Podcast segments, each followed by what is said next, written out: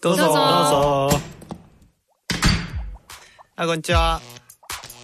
初めて来たんですか？どうも。ゆっくりしていきや。え？私たち？こんにちは、メディアプランナーのトミーです。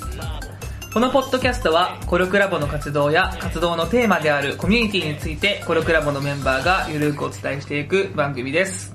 えー今回のテーマは、えーリーダーの安心と安全についてです。えっ、と、前、えっ、と、何回か前の回で、えっ、と、安心安全について話したときに、最後、あの、まさまさがリーダーにとって安心安全ってっていう話をしたときに、うん僕はぶった切っちゃったりしてですね。で、まあちょっと、ツイッターで、あのー安心リーダーにとっての安心の安全聞きたいみたいな声もあったので、今回はちょっとあのーコルクラボ内でプロジェクトのリーダーとかをしている人たちを何人か招いて、えーリーダーの安心と安全について話していきたいと思います。じゃあまずは、えっ、と、今日のゲストの、えー自己紹介をしてもらいたいと思います。じゃあ、まずミーコから。はい、岐阜から来ました株式会社リンクストーリー代表取締役のミーコですコルクラボではハガ部のリーダーもやってるよよよはい、えーっと、ピースオブケークという会社でディレクターをしていて、コルクラボの運営もしています、水 P です。よろしくお願いします。よすいません。いつあのおなじみのトッチーです。ポッドキャスト部のリーダーをしています。よろしくお願いします。よお願いします今のは3名と、えートミーで進めていきたいと思います、はい。でまず前半では、えーそもそもリーダーと安心と安全の、まあ、関係性について話していきたいと思うんですけれども、まあ、一旦ちょっとまずそれぞれが何のリーダーとして来てもらっているのかというのを紹介してもらいたいと思います、うん。じゃあ今度逆から。私はポッドキャスト部のリーダーであとはタメ語推進委員会もやってるし。委員会会長。あとはなんかサリー発案のダイエット部ゆるいダイエット部のよくやなんかこうっとるわ。あなんか盛り上げる人。いろいろやってる。励ます人。うん母性を出して励ます人みたいなのをやってます。はい。はい。はい。あ、僕はですね、えーっと、コルクラボの、まあ、始まった最初からいて、去年の秋ぐらいから運営のリーダーになりました。一期からってことね。駅から入ってうんうんる。ちなみに、まあ、ポッドキャストは分かりやすかったと思うけど実際運営ってどんなことやってるんでしたっけ？運営は月に2回あるクラス会の段取りを立ててっていうところをやってるしあと新しく入る人のどうやって入れるかとかねそういう仕組みのところとかをやってるね。だからコルクのスタッフと一緒に動くんだよね。で運営自体もプロジェクトになってるからクルーが自由に参加できる感じになってる。じゃあコルクラボ全体の、まあ、運営をサポートする部隊のリーダーをやってる、そうそうそうそうそういう感じ。でミーコは？はい。コルクラボでは ハガ部のリーダーやっててハガ部はハガ部ね。皆さんもし今をときめく。もう今をときめくもうん君たちはどう生きるかのでおなじみ。も作家さんの羽賀翔一先生を盛り上げる。十分盛り上がってますけど、ね、もう盛り上がってる、うん一応ね読書会とかやってはいはいはいやってたであとは一応運営サポートのリーダーじゃないけどうん裏方として資料を作ったりとか。いやそうだよ、うん。T シャツ作ったりとか、うん。そういうのやってます。T シャツい。いよね。ああとなんか冒頭であの株式会社的な文脈があ 一応そうでねね。えっと小さい会社ですけれども代表取締役としてうん。やってる内容もあいやいやいやまああのうん話話せる範囲で。何年ぐらいやってるんですか？今4年目です。わあ。年目。独立社員してさんはどれぐらい？今7人います。7人。うんでギフト東京行ったり岐阜と東京行ったり来たり、うんじゃあ今日はあの、まあ、そのコルクラボ内のプロジェクトって話とあと普通にその会社経営的なリーダーとしての、はいお話でもだね、聞きたい。全然違うだろうな。まあよし。よっし。ゃー。気合が、頑張るぞ気合がすごい。で、あの、まず一番最初にあの聞きたいのが、はい。そもそもあの、安心と安全ってどういう文脈でコルクラボで語られてるかっていうおと、ーまあそのコミュニティをプロデュースする上で、まずそのメンバーの安心と安全を確保しなきゃいけないよねっていう文脈があったと思うんだけど、じゃあ実際そのリーダーたちのあの安心と安全ってどうすんだっけっていうのがまあ今回結構メインのテーマになってくるんだけど、そもそもメンバーにとっての安心安全とリーダーにとっての安心安全って何が違うのかうんっていうのにちょっとテーマとして話したいと思うんだけど、そうね。うんなんかある人？どうぞ全然。挙手制？じゃあまあ最初はミーコからいこうかなミーコ。いきな、ミあの。実はそんなに立場は変わらないと思ってるんだけど、うんあ、そう。まあどちらかというとリーダーはやっぱ安心安全って少ない方だと思うんだよね。で違うとすればあえて言うならまああのリーダーがメンバーにこういうことやってほしいんだよ。一緒にやろうよって言った時に、うん。相手もそれをあこんな役割を与えてもらったんだ。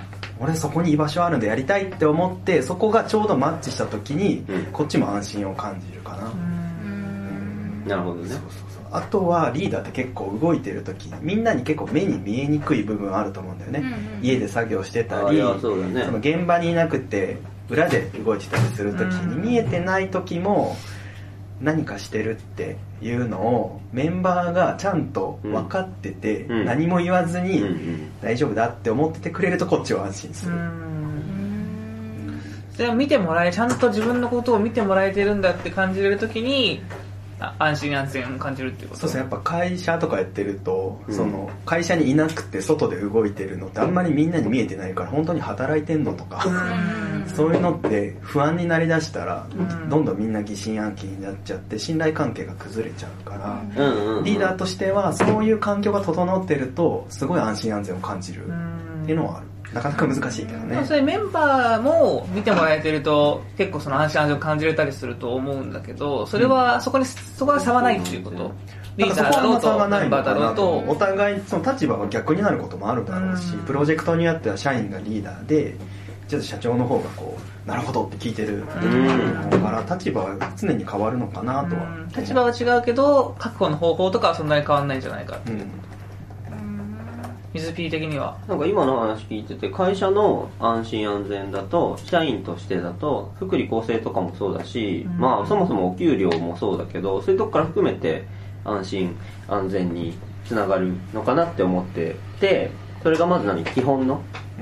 安心安全かなって気がするよね。その上でなんかやりがいとかマッチングとかが入ってくるのかなって思うよね。ちゃんと見てくれてるかとか評価とかね。そうだね、うん、だからそれは二段二段組なのかなって感じがしていて。でコミュニティはまあコルクラボはうん。あのお金もらう国ではないというか、うん。お給料ないから。またちょっと事情が変わるのかなと思っていてそのお給料とかルールとか制度みたいなのって普通の社員だとなんだろう与えられるものじゃない？リーダーとか経営層からね。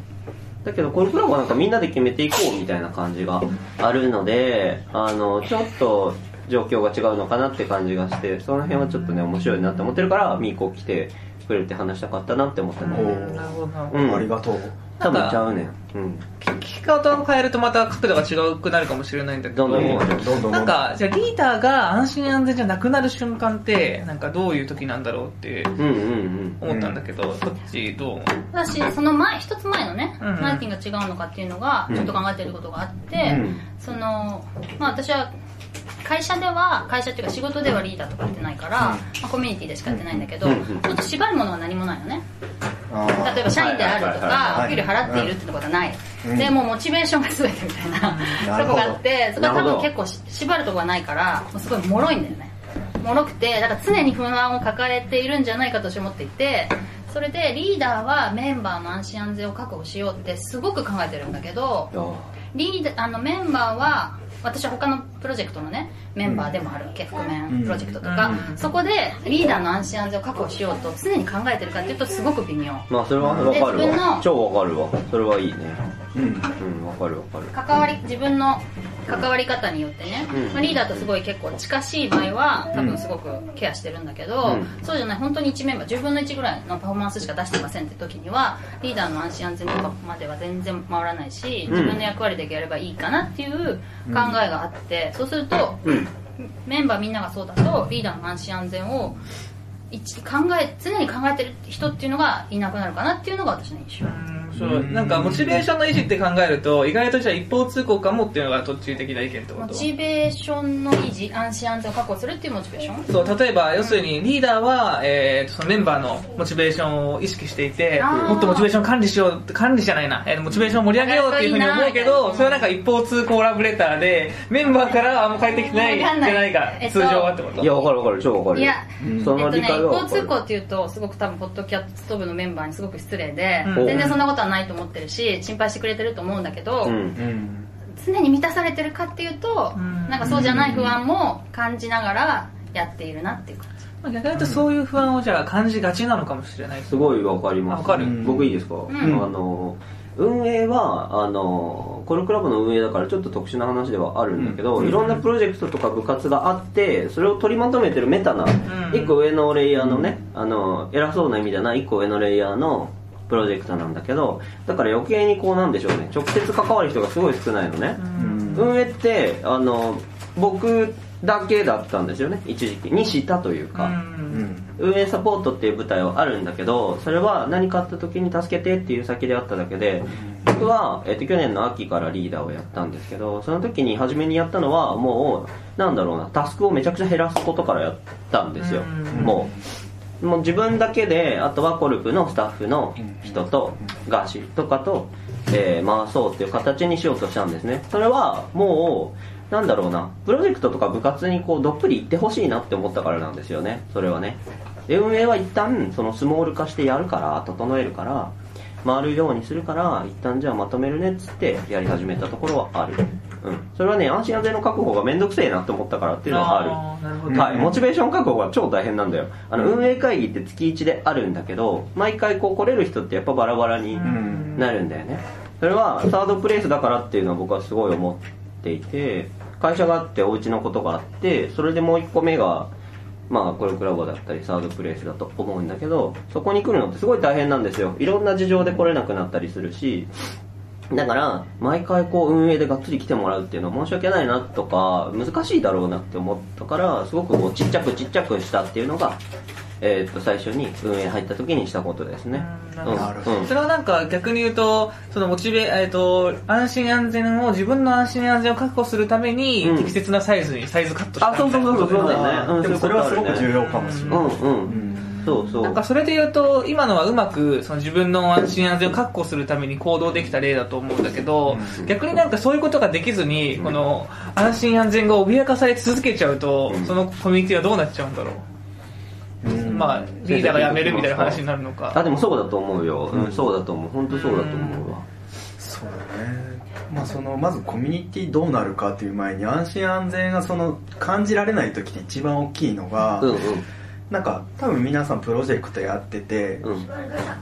うまくいかない時にん。多分メンバーはちょこっと心の中でリーダーのせいって思ってるし、あそうだね、うん。リーダーはひょっとしたら、いやみんなが頑張ってくれてないからだよって思うこともあると思うんだけどその時が一番感じられなくてはいはいはい多分お互いなすり合付け合ってる状態とかそういうのっていうのはすごく感じられないからそうなってくるとちょっとコミュニティの維持っていうのは難しくなってくるなっていうのはいろいろコミュニティとかプロジェクトやってきてすごく感じることなんかそこをもう一個深掘っていくとその今のってまさにリーダーの安心安全が脅かされてる例だと思うんだけど、うん。リーダーの安心安全って何なんだろう？それって成成功するとじゃあ勝手に満たされるものなのかとか、それってメンバーからするとさあの純粋に自分を見てもらえてるとか意見が言いやすいとかっていう風になるけど、うん。じゃあリーダーがあの安心安全がないとかうん。あるって、なんかもうちょっと深く言語化するとなんかどういう要素なんだろう？ある？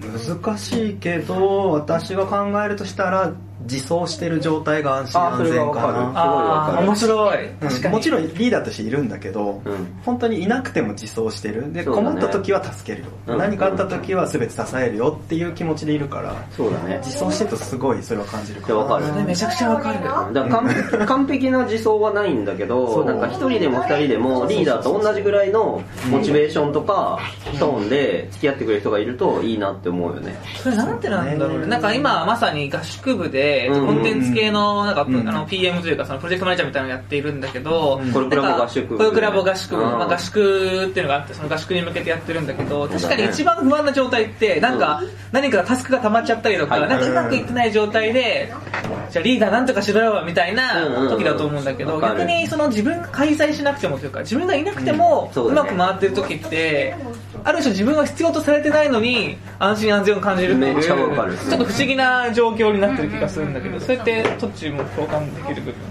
あるあるある。つまりだから他のメンバーの人たちが自主的にやってくれてるってことだよね。うんそうそうそう。うんそれだがね。それは確かにすっごい安心する。ね。一人で支えなくていいかなんかやってって言ってやってもらうとやっぱりちょっと面白くないかなっていう気持ちになっちゃうし。そうですね。だから自主的に動いてくれるとうん。それってなんで安心安全と感じるんだろうね。やっぱああそっか。不満を持たれてると不安なんじゃない？メンバーに。違う。うん。それもあるかもね。それもあるかもね。あとまあやる気がなくなってるところはうん。うん。あーなんか回ってるっていうことは自分がいなくてもみんなが満たされてる状態だから、うん。うん満足みたいな。うん。そうだね、うん。であと多分そのプロジェクトに何かしら関わってるってことは成長したいとか、うん。何か生まれ変わりたいとかそういうのあると思うから、うん。そういうこあまあ、人たちが活躍してるっていうのを見るのも、うん。こっちは安心安全感じるのかもなとは。なるほどね。思うね。一人だけで引っ張ってるって思うとしんどいんだよね、うん。重みが全部来るっていうかね。あそれをこうモチベーション高い人が一緒に引っ張ってくれてればなんだろう自分が倒れても大丈夫だしうん。うん。そこは安心がつながりそう。なんかそのメンバー同士がやっぱ自分たちでこう自主体的に動いていると、うん。なんかこうコミュニティのつながりが強固になってる感じしない？はいはい。歯車がカチッとあって。だから止まっちゃうと歯車ってやっぱさ崩れちゃうからさ、うん。動いてる時だったら、ね。やっぱりうん。今日あのかちゃんとしっかり固まってんだなって気が。なるほどねなんかちょっと今思ったんだけどじゃあリーダーにとっての安心安全ってそのコミュニティが適切に回ってる状態で保たれるっていうのもあるかもしれない、そうだね。そうしたいもんね。本来ね。うんなんかメンバー側からするとさもちろんその回ってることに安心安全感じるんだけど、どっちかっていうとなんか自分が何言っても許されるとか自分が認められてるとか、うん。なんかそういう方向で考えがちだけど、うんうんうん。リーダー目線で考えると、うん。なんか割とうまくそのコミュニティが回っているその歯車がカチッと合ってる状態、うん。俺が何もしなくても回ってる安心安全みたいな感じなのかな。確に止まっちゃうとさよどむよね。よそうだね。でさあのやっぱりどんどん空気が悪くなっていくと思うから、うんうんうん。やっぱ循環していて、なんかねあの綺麗になっている状態で動いているというか、緩やかにでも変化してると、うん。そうだね。リーダー的には安心かもね、うん。水の流れみたいな、ね水の流れみたいな、うん。それは大切だよね絶対に。で今話してることって実はものすごく難しいことだから、うん。だからこそそれが確立されたらもちろんものすごい安心安全は確保されるよ。うん。ただそれをなかなかいや難しいよね。難しいから意義があるかもしれないね。簡単にできないからね。あ最初はあのミーコも水ピーもその、うん。あんまり差ないんじゃないかって話してたけど、割とこう考えてみると意外と差が出てくるものもあるかもしれないかもしれないね。そう考えると。うん。一応なんか後半だとその、まあ、リーダーの安心安全っていうのを具体的にはどんなエピソードっていうのを聞いていこうかなっていうふうに思うんだけど、うん。それはもう一個、うん。あのそうだ聞こうと思ってたのがなんかリーダーとサブリーダーっていう時あるじゃん。うん。副リーダーみたいな人、うん。あれってなんか、うん。そのあれがいるいいないないしはその安心安全にどう関与しているのかみたいなちょっと気になってたんだけど。ねこれはね絶対に必要なの。あわかります。僕もそうだと思います。はい。で例えば会社で行くと社長ってどっちかっていうと嫌われ役になりやすいんだよね、うん。いやなんか表でね。急にコロッと会社こうするぞみたいなこと言い出すけど、で例えばで現場で不平不満が出た時に、サブリーダーが社長のこと大好きだったら現場に「いや社長お前のことあえて怒ったんだけどこういう思いでやってるんだよ」ってフォローしてくれるんだよね、でもそのフォローがちゃんとそこがリーダーとサブリーダーの連携が取れてないと、うん。サブリーダーがやりがちなのがメンバーの方を向いちゃうんだよね。あそうだよね。社長最近ひどいよね。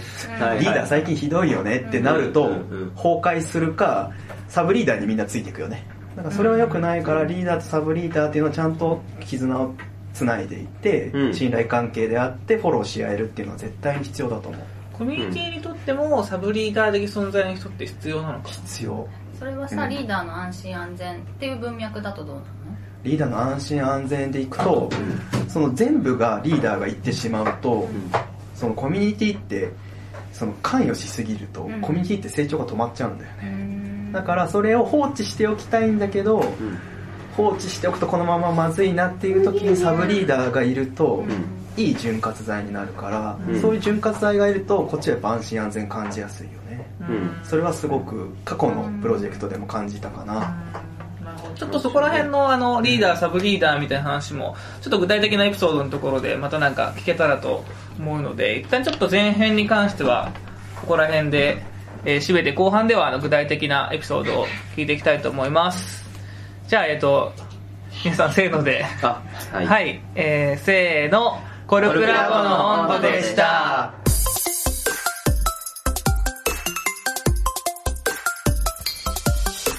草薙真一の一人爆破ジャックのコーナー、イエーイ。えーこのコーナーはノートの覆面編集者プロジェクトにて、えー好評連載中の小説、爆破ジャックと平凡ループの裏話をしていくコーナーです。爆破ジャックで検索すれば出てくると思いますので、えー検索して読んでみてください。えーと、まずは皆様に一つ謝らなければならないことがありまして、えー私、話数と、えーこのポッドキャストの公開日をずれてカウントをしていて、本当はそれまで公開されていた物語の裏話をすぐにこのポッドキャストで話そうと思っていたのですが、2話分くらいずれていたのかな？ちょっとすいませんでした。今、16話目までは公開されているはずです。多分合ってるはず。で、えー、また新しい感想があって、みたいにコキっぽいよねって話を、えーされて、まあそれは間違ってないなと思いましたね。あの、シチュエーションコメディが好きだったので、えーちょっとバスっていう閉鎖環境の中で、サスペンスとコメディをやりたいなっていう狙いはもともとありました。で、えー本編の話を、まあ、まとめてぐわーっとすると、えー敵だったバスジャック犯と手を組んだりするのは個人的に好きだし、えー物騒な仕事をしている男のクーラーボックスの中身もわかり、YouTuber も登場し、そしてまさかの、あの人がバスジャックをしてしまうという展開ですね。まあ、タイムリープっていうお題で書き始めたんですけど、一応僕はミステリーとかサスペンスを書いてきたので、自分の得意技を使い始めて、まあ、物語が面白くなる構成にできているんじゃないかなと思います。えーまだまだ目が離せない展開が続きますし、あと、新たなキャンペーンも始まると思いますので、えー小説と、えー覆面編集者プロジェクトのノートのチェックをしていただけると嬉しいですと。じゃあ今週はこんな感じかな。えー爆破ジャックと平凡のループはノートにて、毎週木曜日の夜と日曜の夜に更新予定です。お読みいただきましたら、ノートでハートの応援と、えーノートやツイッターでのハッシュタグ、爆破ジャックでのご感想もお待ちしております。ではではまたまた。